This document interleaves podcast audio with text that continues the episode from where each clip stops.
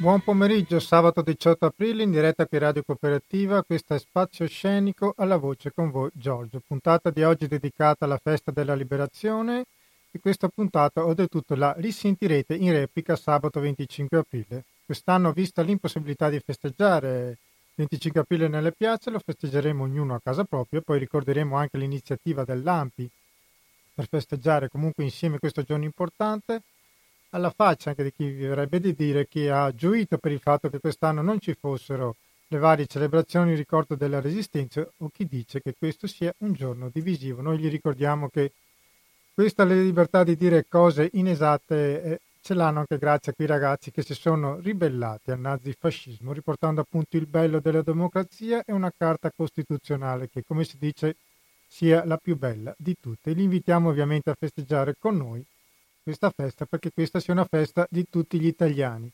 Lo faremo grazie al prezioso contributo di alcune splendide persone che nei valori dell'antifascismo si rivedono e credono che la memoria debba essere mantenuta viva.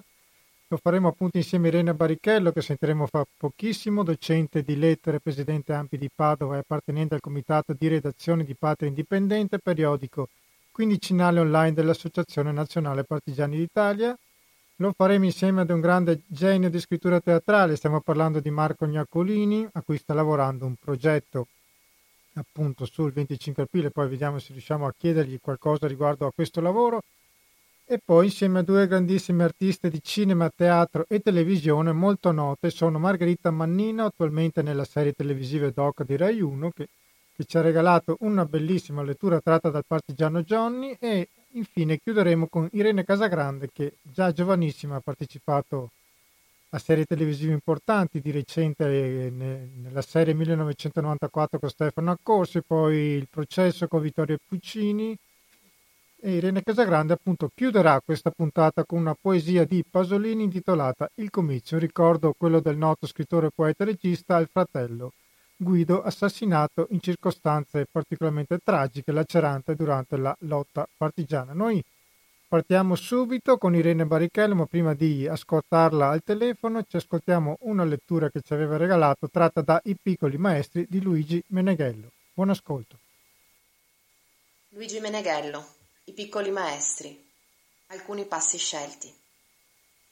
Cammina, cammina sui monti Scabri a nord di Asiago Spunta il giorno e schiarisce dossi e pianori. Su un pianoro schiarito trovammo il primo vero reparto di montagna. Volevo anche informarvi un po' sul loro ethos, ma naturalmente c'è lo svantaggio che in dialetto un termine così è sconosciuto. Non si può domandare ciò che ethos gaviovi altri.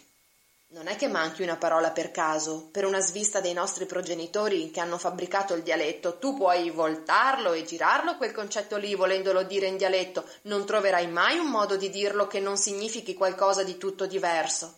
Anzi, mi viene in mente che la deficienza non sta nel dialetto, ma proprio nell'ethos, che è una gran bella parola per fare dei discorsi profondi.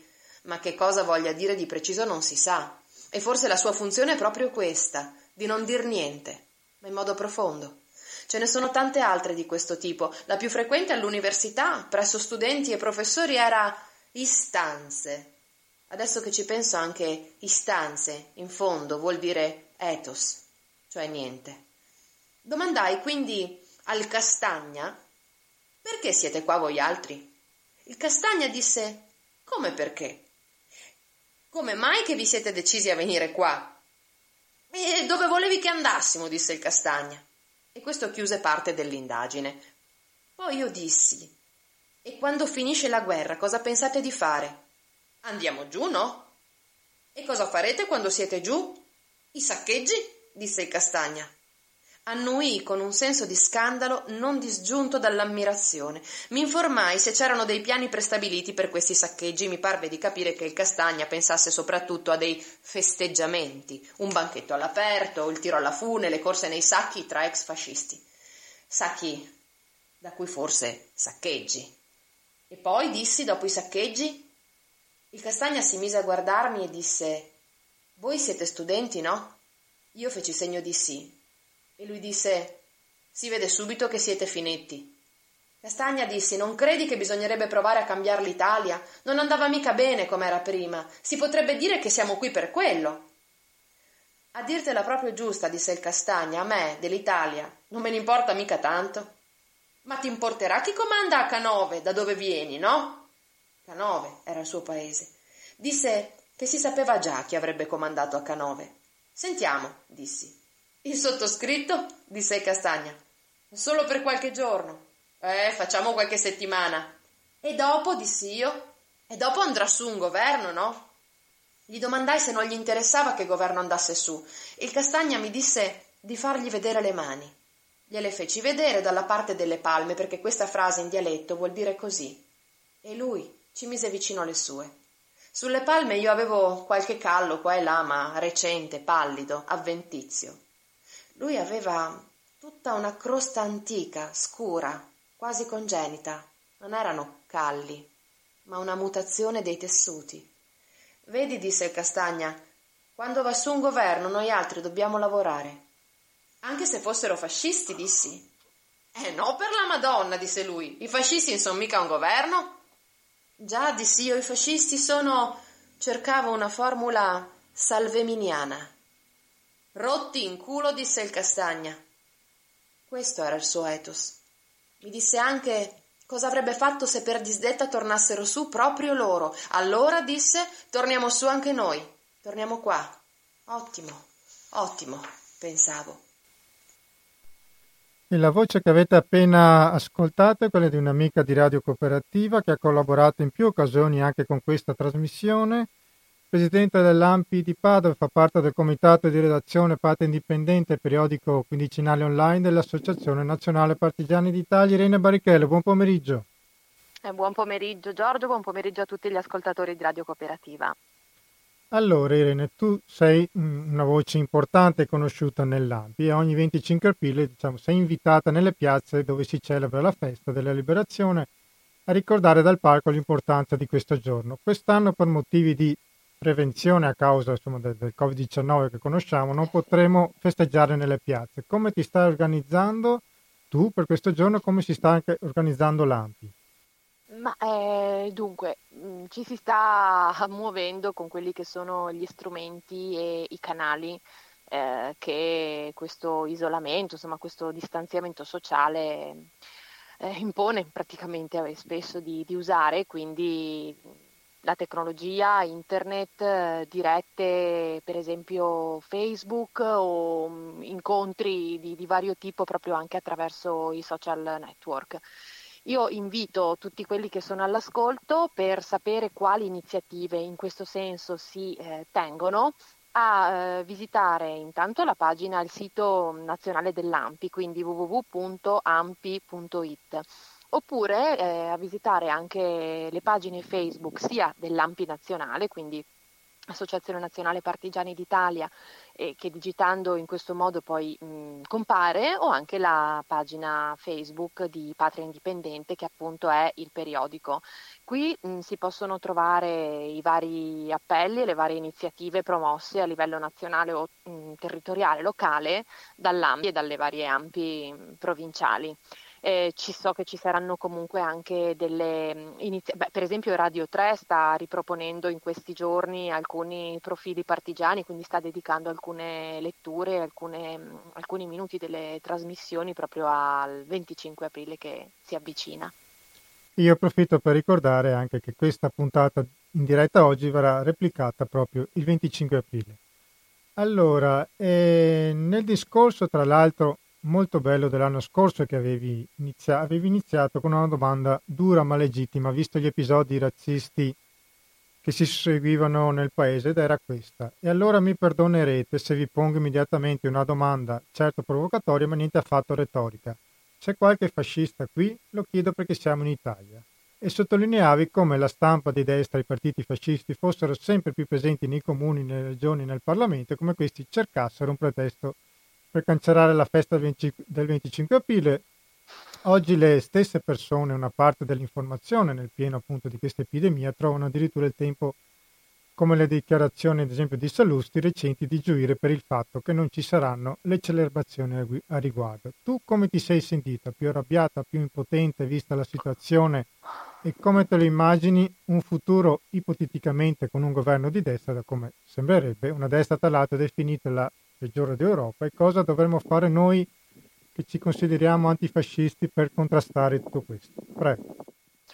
Oddio Giorgio, quante, quante domande e, e, e, e, quante difficili risposte che senz'altro io non so, non so dare, ma, ma che mi invitano insomma a riflettere. Allora, innanzitutto premetto che mancherà lo stare, lo stare, insieme, lo stare in piazza, come manca a tutti e come manca per qual, qualunque altro tipo di iniziativa il poter stare insieme e condividere, come probabilmente ci rendiamo conto che sia così importante invece poterlo, poterlo fare. Ho dei miei mh, 25 aprile mh, dei ricordi diversi e sempre molto, molto commoventi, ecco, emo- emotivamente molto forti, non tanto per l'aspetto diremo celebrativo, per il cerimoniale che sta intorno e, e dentro le celebrazioni di tutti i tipi, ma proprio per il fatto che è una festa ancora, secondo me, Purtroppo, purtroppo, però anche vediamolo dal lato positivo, questa del 25 aprile è ancora una festa a setaccio, ecco, chi viene alle celebrazioni del 25 aprile resta in piazza fino alla fine, quindi non se ne va, non vola via con, le, con, con, con i sindaci magari di destra, centrodestra di Fratelli d'Italia subito dopo che è suonato l'inno e si è fatto l'alzabandiera o la deposizione della corona d'alloro ai caduti. Ecco, chi resta fino alla fine è qualcuno a cui possiamo sicur- è qualcuno a cui senz'altro piacciono sono i valori che vengono ricordati con il 25 aprile e quindi quando si, ci si trova a stare insieme in questo modo con queste persone eh, ci si fa sempre molto coraggio. Ecco, io, nonostante eh, abbia sempre, soprattutto negli ultimi anni, mi sia sempre avvicinata al 25 aprile con, una, con, un principio di ulcera, con un fastidio che montava, che saliva, ecco, quello che per fortuna rimaneva alla fine della giornata era sempre un senso di, di consolazione, di e comunque insomma un sospiro di sollievo quello che tiravo perché ci si trova a non essere soli, ecco, e questa è la cosa principale. A me non importa che ci sia qualcuno che gioisca eh, per il fatto che ehm, il 25 aprile quest'anno non si celebrerà in piazza. Potremmo rispondere colpo su colpo che allora gioiamo anche noi antifascisti, che eh, mi pare per l'anniversario, non so se sia della morte, sì, mi pare della morte di Benito Mussolini, eh, non, sì, credo proprio di sì, eh, non ci saranno le solite nostalgiche, tra l'altro non nazionali, eh, adunate a Predappio, va bene, la mettiamo così ma eh, ricordiamoci che il 25 aprile è festa nazionale, significa che è una festa in cui si può stare a casa senza, mh, prendendo lo stipendio, d'accordo? Quindi è, è, una festa nazionale in questo senso, chi, chi l'ha voluta? L'ha voluta pensando anche a questo, come il primo maggio per esempio. Ehm, vediamo, proviamo ad aggiungere un altro pezzetto di riflessione e poi provo a rispondere anche ad altre cose che tu mi hai chiesto. Si è sempre detto quanto la retorica della celebrazione, le retoriche delle cerimonie, delle, delle solennità abbiano in qualche modo soffocato lo, lo, lo spirito effettivamente ecco, l'essenza, anche la freschezza del 25 aprile. Allora proviamo a cogliere l'occasione per, per vedere smontando i palchi che cosa resta e come resta il 25 aprile aprile in Italia, perché a qualcuno resta, anche se, sono, se c'è la peggior destra d'Europa, quella che probabilmente non se n'è mai andata da, da, da, da 75 anni in qua, proviamo a vedere, c'è anche tanta gente a cui i, i, i principi e proprio germinano del 25 aprile della resistenza della festa della liberazione germinano dentro, vediamo come stiamo, come stiamo anche fra di noi, c'è chi suonerà, anche un'altra iniziativa è quella sempre promossa dall'Ampi Nazionale alle 15 del 25 aprile affacciarsi dal balcone cantando, facendo sentire bella ciao, ecco proviamo a farlo. Eh, dovesse venire su un governo di destra, della peggiore, Devo anche dire che ne abbiamo tanti piccoli assaggi in tantissime amministrazioni, in tantissime regioni, quindi ecco... Anche eh, in Europa, vogliamo, purtroppo. Eh, ecco, anche, anche, in Europa, quindi possiamo fare un buon allenamento anche in questo senso. Eh, se dovessero tornare tempi ancora più bui di questi, proveremo ad attrezzarci, come anche questa epidemia e questa emergenza ci, ci sta insegnando. Proveremo ad attrezzarci e a reagire nel frattempo a volte la, memo- la, la, non maestra, la, storia non è maestra di vita e quindi probabilmente alcune cose le dovremo reimparare e le reimpareremo. Ecco, io, io, conto però che questo possa succedere, insomma, ecco che non siamo mh, mm, proprio tutti, tutti addormentati, assuefatti o addirittura eh, contenti eh, pensando che possano ritornare uomini forti, decisionisti e, mm, e libertà limitate e sottratte, ecco. E quindi ci attrezzeremo così. Chi c'è, e, c'è qualcuno che c'è, che c'è da anni, e anche, anche giovani leve che ci sono ogni anno, chi c'è si attrezzerà si cercherà e, e stando insieme ci si farà anche forza, si, si, si troverà qualche buona idea.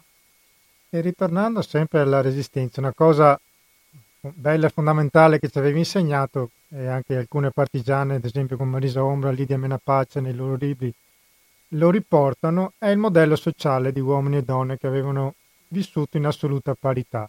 In questo momento di pandemia eh, stanno aumentando, eh, c'è un aumento delle violenze in casa. E pensi che le nuove generazioni, anche penso anche i ragazzi a cui tu insegni, riusciranno a, a portare un decisivo cambiamento e la scuola può essere importante in questo?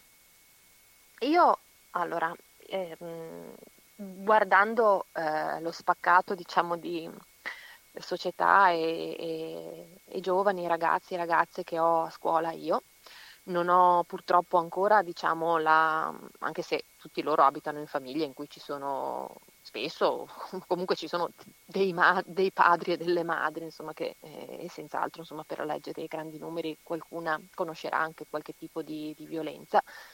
Ecco, ma i ragazzi no, insomma, ecco, no, ancora mi pare di aver capito da, da, quel che, da, quel che, vedo e so io, che probabilmente, che senz'altro non è tutto, non la subiscono in prima persona, ecco, però mh, riportando, ecco, in maniera, facendo delle proporzioni più piccole, andando su proporzioni più piccole, vedo per esempio che sono già molto cambiate le cose rispetto a quando andavo a scuola io ormai mh, 30 anni fa, 25-30 anni fa più o meno alla loro età.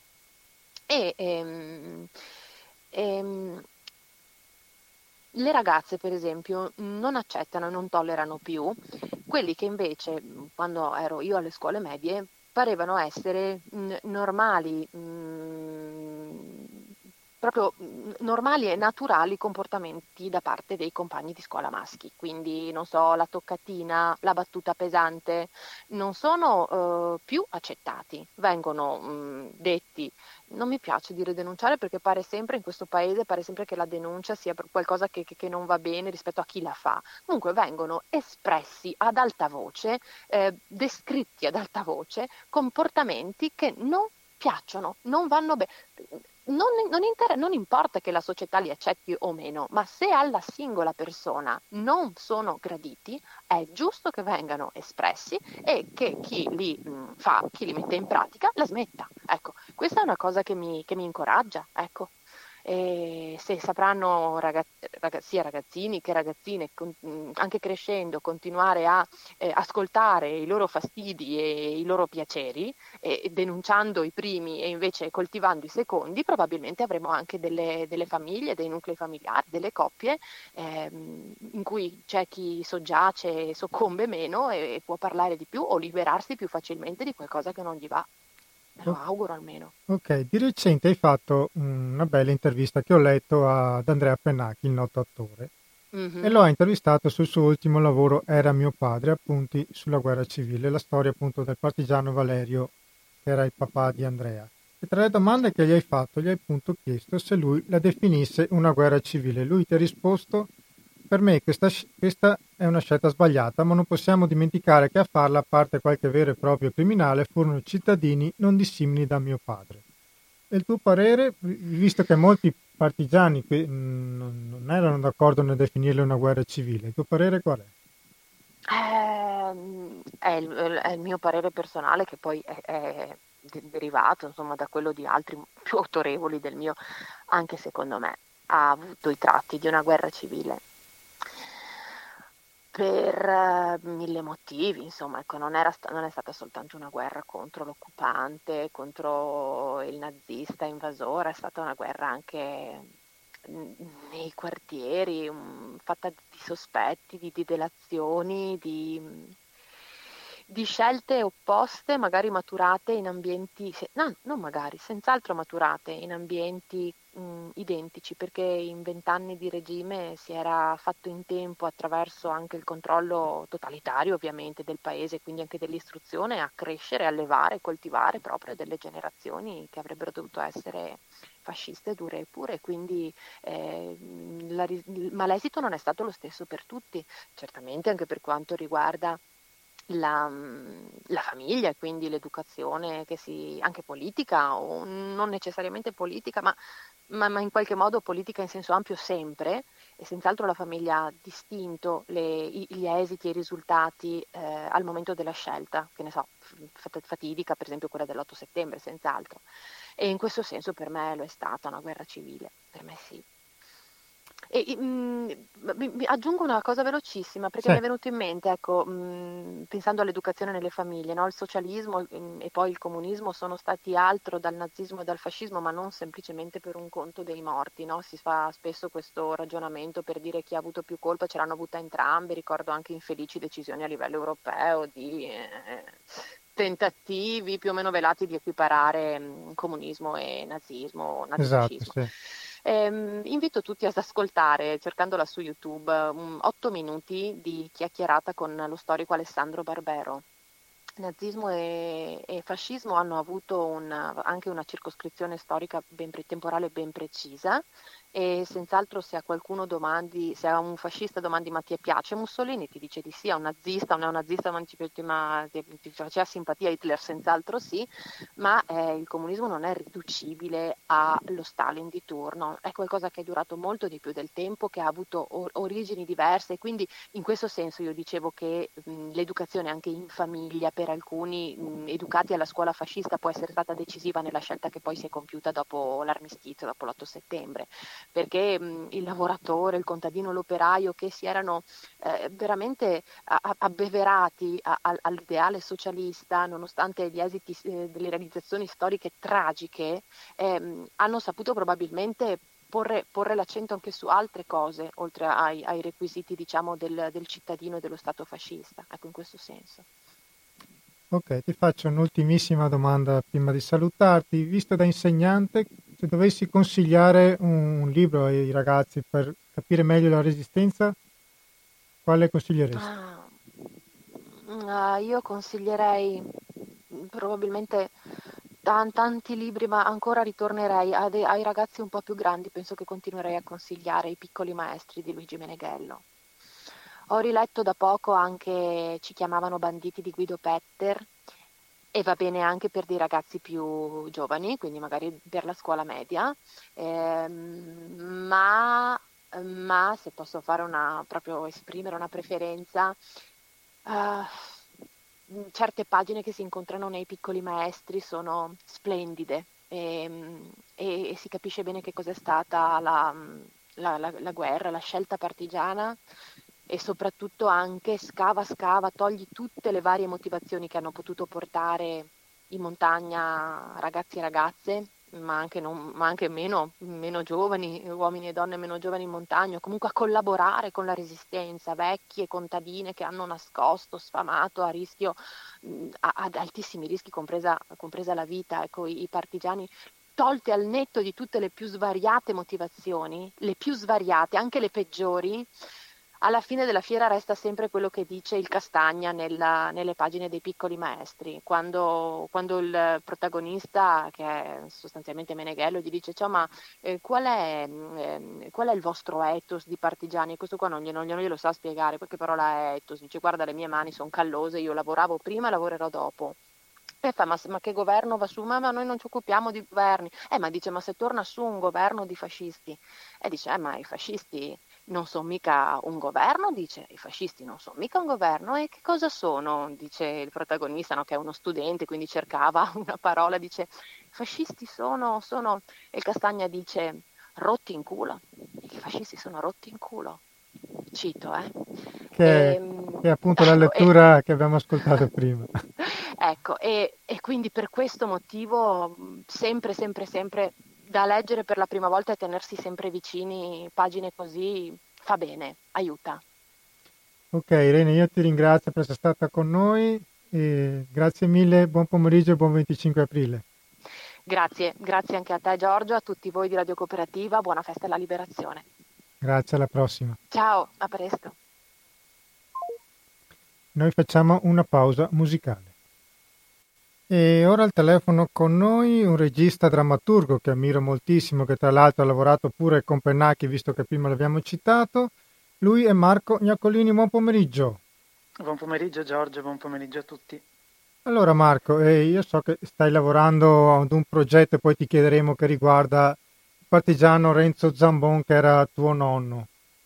Sì. E, ehm, ti volevo chiedere un'opinione a riguardo alla situazione che in particolare il tuo settore di lavoratore dello spettacolo sta vivendo perché siete stati i primi a dovervi fermare e sarete gli ultimi a ripartire tra mille difficoltà visto che c'è ancora un, una mentalità soprattutto in Veneto che non riesce a riconoscerlo come lavoro. Comunque molti di voi stanno rispondendo cercando di reinventarsi con video, con dirette Facebook eccetera e, chi, e penso ad, ad, altri ad esempio come Giulio Casale ma anche altri suoi, suoi colleghi che appunto dicono che forse questo era il momento di fermarsi.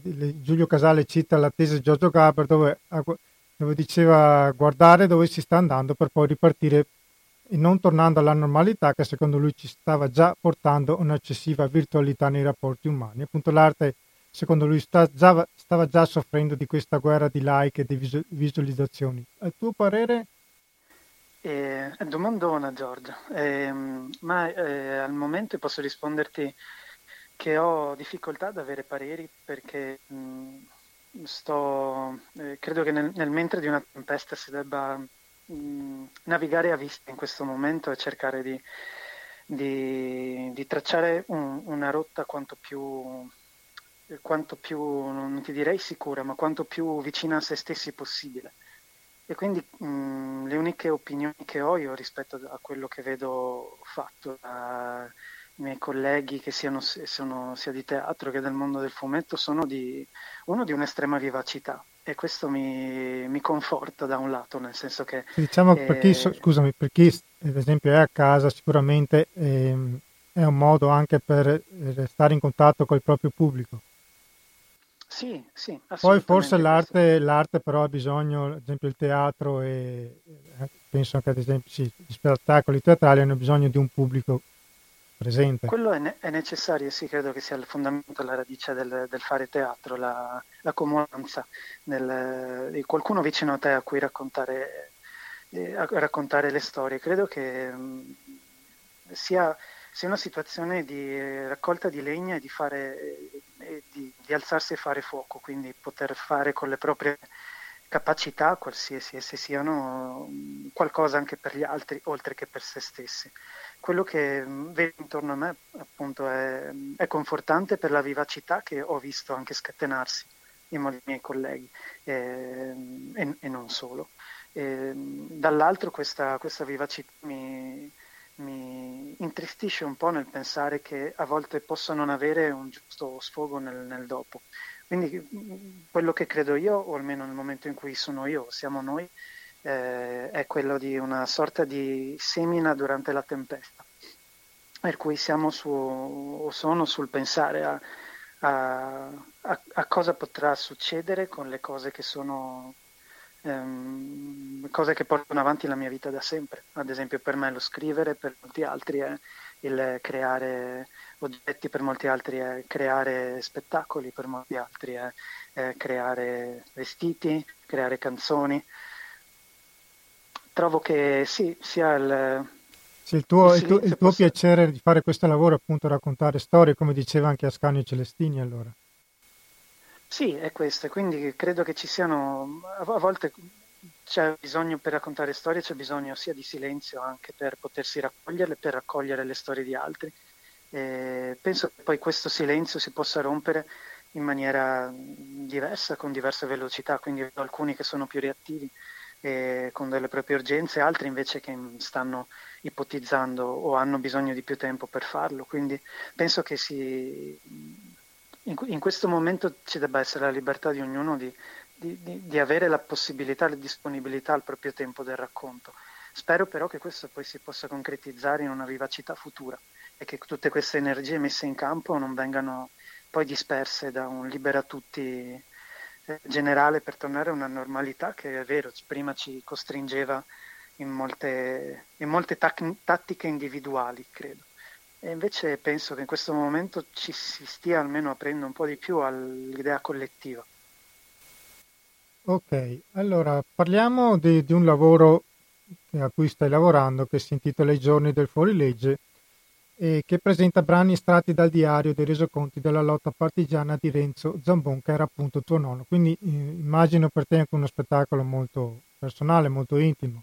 E come sei venuto, volevo chiedere, a conoscenza di questa storia e come hai sentito la necessità di raccontarla? Sì, eh, allora intanto premetto una cosa appunto, è sia intimo che anche appunto collettivo, perché sono anche in rappresentanza in questo momento di, di ragazzi che lavorano con me, ragazzi e ragazze che sono Alessandra Dolce alle scenografie, Giorgia Dalleore Corinna Venturini alle musiche come Storie Storte e Marco Paladini come attore.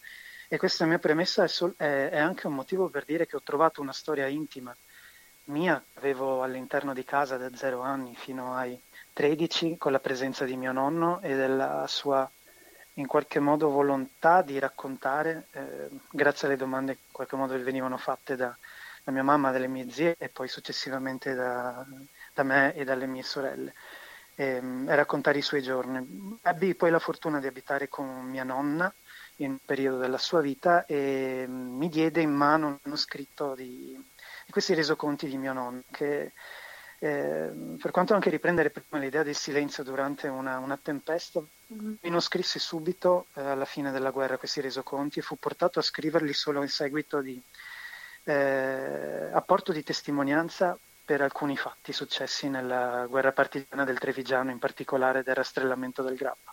Per cui ad esempio questo stimolo al racconto mh, testimoniale di mio nonno fu eh, fu proprio espressione del voler contribuire con atti della propria mh, esperienza eh, che potevano essere testimonianza anche processuale per, per, alcuni, per i più gravi misfatti come fu il rastrellamento e gli impiccati di Bassano. Questo mi smosse l'anno scorso le, eh, poterlo scrivere per partecipare al 25 aprile a Venezia, eh, fu una cosa um, eh, come dire, una cosa istintiva, senza alcun tipo di progettazione, e uscì insieme a Marco Pardini eh, un, primo, un, primo, momento di questo, di questo, lavoro. E poi si sta concretizzando da, insomma, da, un, da, un, anno e soprattutto in questi giorni con l'apporto appunto collettivo, la raggiunta delle storie storte come musica e canto dentro al lavoro, con la presenza quindi di, una, di un'idea di un recupero quasi dello, stilema teatrale o popolare delle ballate dei fuorilegge del XII secolo, una per tutti il ciclo eh, di ballate di Robin Hood, quindi portare una narrazione cantata anche dentro questo lavoro, oltre che appunto vocale di un attore, ha reso conto di, di pagine di diario e quasi appunto processuali, insomma, e, e per non ultimo anche uno sguardo al futuro aggiunto eh, dall'intervento di Alessandra Dolce che sta gestendo le scenografie sonore, quindi ipotizzare il lavoro su una, sulla mancanza appunto in questi giorni del lavoro mm, collettivo sul palco, del lavoro vicino, con eh, raccolta di suoni, campionamento di suoni, per creare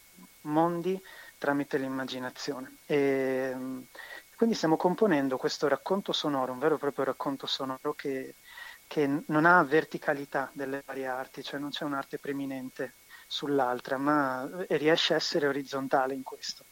E quindi ogni arte, ogni espressione artistica dalla voce dell'attore, dalla narrazione cantata, dalla musica e dall'ambientazione sonora, crea appunto un miscuglio di, di, di, di un, un, vero e proprio modo, almeno per noi, eh, un modo nuovo di raccontare e di essere anche presenti in questo momento, quindi poter pensare che la nostra immaginazione ci possa fare uscire di casa il più possibile. Ecco. Sì, diciamo, tu sei anche un regista che ama molto sperimentare, quindi.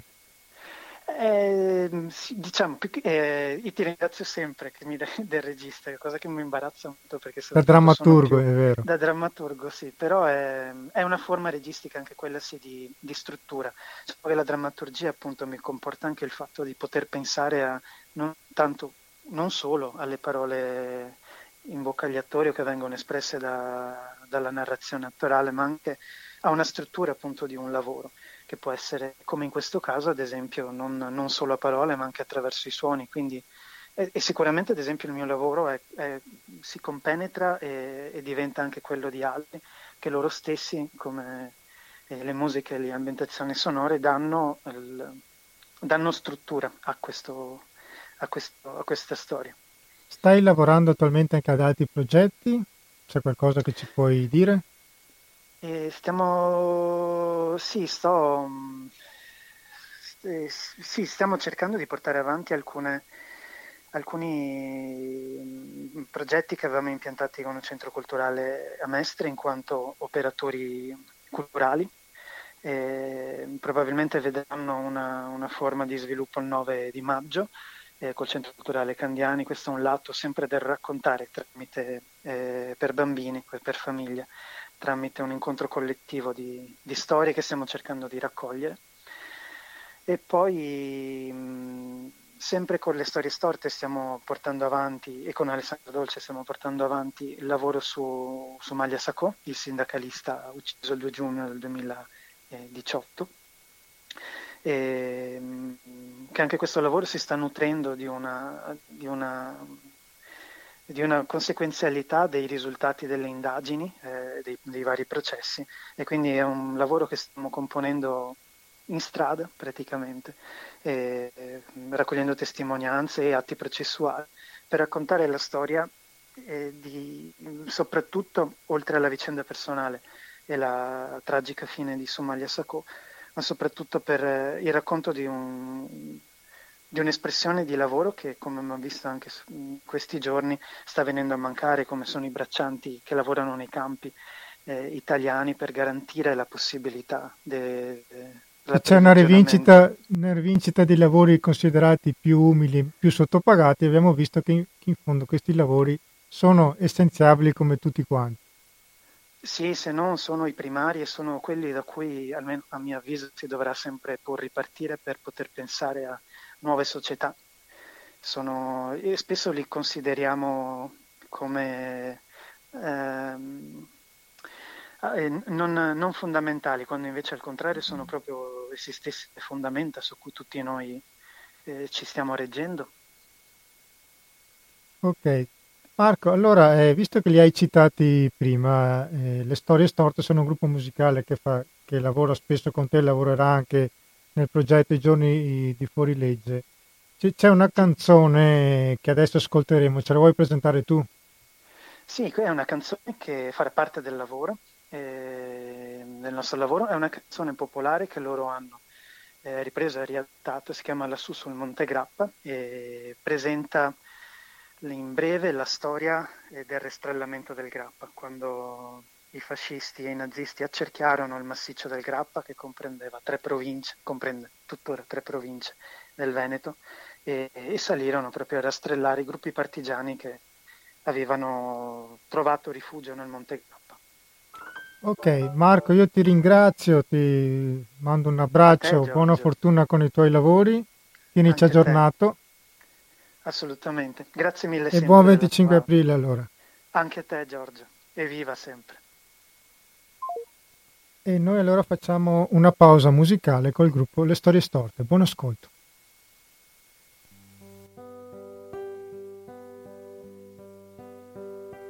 E lassù sul monte Grappa son trecento i partigiani giovani italiani la loro vita non torna più.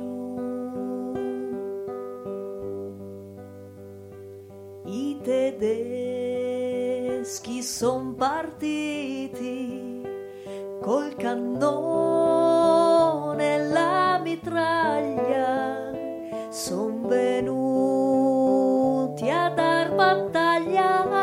700 partigiani.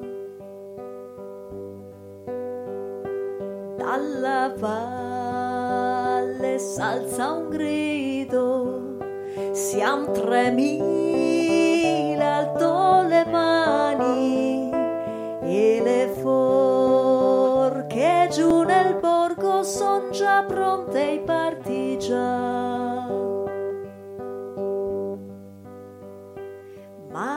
Monte giù risponde Pegna giorno e fioi de cani siamo giovani italiani, siamo 300 partigiani. E lassù, sul Monte Grappa, son 300 i partigiani, tutti giovani italiani, la loro vita non torna più. La loro vita non torna più.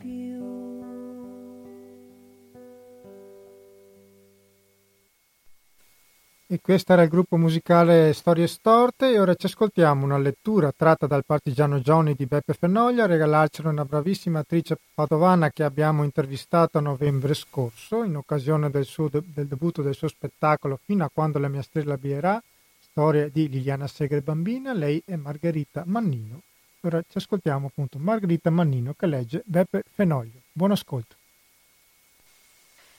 Come i fascisti continuavano ad inapparire, arrivava qualche nuova recluta, spinta su dalla vaporosa pianura dalla mano selettiva del capitano Zucca.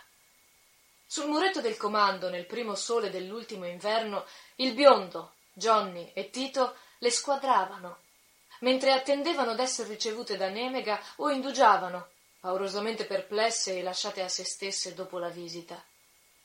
Il biondo lamentava che non si aveva armi sufficienti per il nucleo base, altro che accoglier dei nuovi, il più attrezzato dei quali si presentava con uno scacciacani.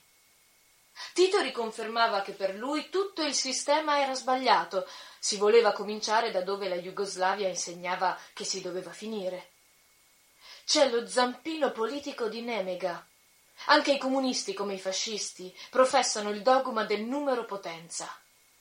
La brigata ha forse quaranta armi individuali, ma forse ottanta effettivi, Johnny rammentava una fresca confessione di Nemega, in un'ora in cui Nemega appariva come etilicamente eccitato, certo consumando un tradimento contro se stesso, un puritano di inibizioni lucide e folli, atabagico, sino alcolico, asimpaminico. Era arrivato a stringergli il braccio. Johnny, palesemente shrinking, e gli diceva con ammollite e troppo aperte labbra quello che io sogno quello che io avrò è una divisione di mille garibaldini. Mille! Me li vedo sfilare davanti, tutti in giacco di pelle. Tu mi domanderai dove procurarmi mille giacche di pelle? Una parte la commissionerò, il resto dovranno procurarselo gli uomini. Scenderanno nella città, attaccheranno gli autisti, i tecnici, tutti coloro che professionalmente indossano giacche di pelle. Mille uomini tutti e uguali, con la divisa più moderna, più genialmente moderna che possa concepirsi. Basco d'incerato nero, giacco di pelle nera, cavallerizze di panno grigio e gambali neri. Johnny entrò nel forno, ricevette la sua pagnotta croccante, così squisita e basale che ogni companatico l'avrebbe sciupata. Ma stavolta non si fermò a mangiarla con le spalle addossate alla parete calda del forno mordicchiandola andò lentamente alla spianata della specola. Gli occhi affondati nei vapori delle vallette e delle forre dove poco prima la nebbia era stata più densa ferma otturante. Ora ogni cavità e anfratto pareva stesse liberandosi come un orecchio dal tampone di bambagia. Sedette su un masso a metà denudato in stillante nudità dalla neve sgelata e pensò alla primavera in viaggio. Alla gelida acqua del disgelo alta un palmo e torrentizia sui sentieri. La bianca passiva intercapedine che sarebbe sparita per un maggiore il massimo movimento di loro e dei fascisti. Dopo il trattamento della neve la terra sarebbe stata asciutta ed elastica più idonea ad ospitare la grande partita. La neve, se da una parte rappresentava una sicurezza di cuscinetto, dall'altra significava, comportava la più orrida, la più ferma delle morti, quando le circostanze, la fortuna, avesse portato all'annullamento del cuscinetto. Johnny non poteva scacciarsi dalla mente il racconto del biondo della morte del primo caduto della brigata. Trampling in un campo di neve vergine, andato inconsapevolmente incontro a fascisti e tedeschi marcianti su strada spalata. Vi si era trovato come un alato nel miele, così sicura preda che quelli avevano addirittura esagerato nello sbagliar mira. Lo colsero quando furono stufi del gioco. Il suo sangue rosso sulla neve era vistoso, quasi artificiale, come la granatina che imbibe il ghiaccio pesto. Questa era Margherita Mannino che ringrazio per questa lettura tratta dal partigiano Johnny di Beppe Fenoglio e noi facciamo allora una pausa musicale con una bellissima canzone che ci parla appunto della bellezza della libertà. Buon ascolto. Rientriamo in diretta per il finale di Spazio Scenico e vi ricordo che questa radio cooperativa, la nostra emittente libera, noi non abbiamo sponsor commerciali, viviamo grazie al contributo volontario di tutti i conduttori, di tutti i tecnici, per chi potesse aiutarci a sostenere Radio Cooperativa può farlo attraverso il nostro sito oppure il nostro conto corrente con il numero 120 82 301 intestato a Cooperativa Informazione e Cultura via Antonio da Tempo 2 35 131 Padova. E noi allora ci avviamo verso la chiusura di questa puntata dedicata alla festa della liberazione con un altro bellissimo regalo che ci arriva da una giovane nota attrice veneta, lei Irene Casagrande di Vittorio Veneto, ha iniziato il suo percorso nell'Accademia Lorenzo da Ponte, già giovanissima si è fatta notare al grande pubblico con ehm, serie televisive note, tra i suoi lavori più recenti ricordiamo la serie tv 1994, Il processo. Irene ci regalerà una poesia di Pasolini con cui concluderemo la puntata intitolata Il comizio, un ricordo quello del noto scrittore, poeta e regista del fratello Guido, assassinato in circostanze particolarmente tragiche e laceranti durante la guerra partigiana. Allora io innanzitutto vi ringrazio per essere stati all'ascolto, questa puntata andrà in replica sabato 25 aprile, quindi potremo festeggiare insieme anche sabato e vi ringrazio e buon 25 aprile e allora chiudiamo con Irene Casagrande che ci legge comincio di Pierpaolo Pasolini e subito dopo ascolteremo una canzone dei gang che si intitola Ottavo chilometro. Grazie a tutti voi dell'ascolto. Alla prossima.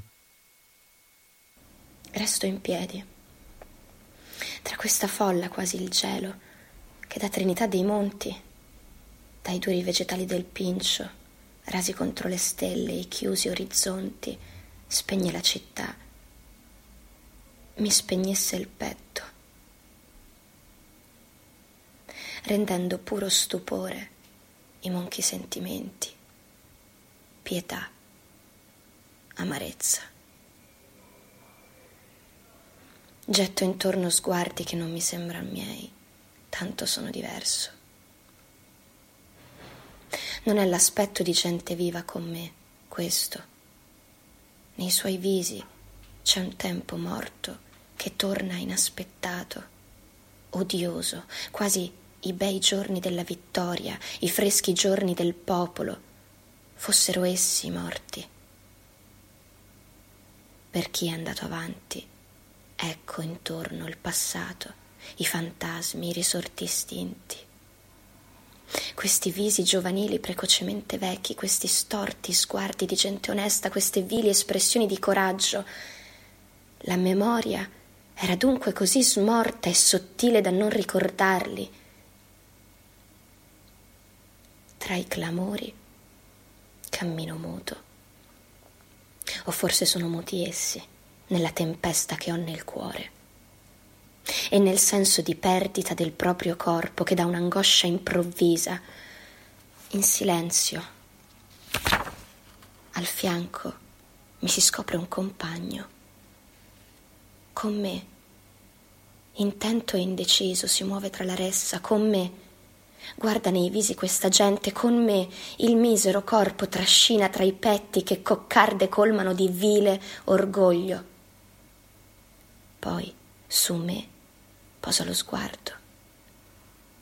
Tristemente gli arde col pudore che ben conosco, ed è così mio quello sguardo fraterno, così profondamente familiare, nel pensiero che dà a questi atti senso eterno. E in questo triste sguardo d'intesa per la prima volta, dall'inverno in cui la sua avventura fu appresa e mai creduta, mio fratello mi sorride, mi è vicino. Ha dolorosa e accesa nel sorriso la luce con cui vede, oscuro partigiano, non ventenne ancora, come era da decidere con vera dignità, con furia indenne d'odio, la nuova nostra storia. E un'ombra in quei poveri occhi, umiliante e solenne. Egli chiede pietà con quel suo modesto, tremendo sguardo, non per il suo destino, ma per il nostro. Ed è lui, il troppo onesto, il troppo puro, che deve andare a capo chino, mendicare un po' di luce per questo mondo, rinato in un oscuro mattino.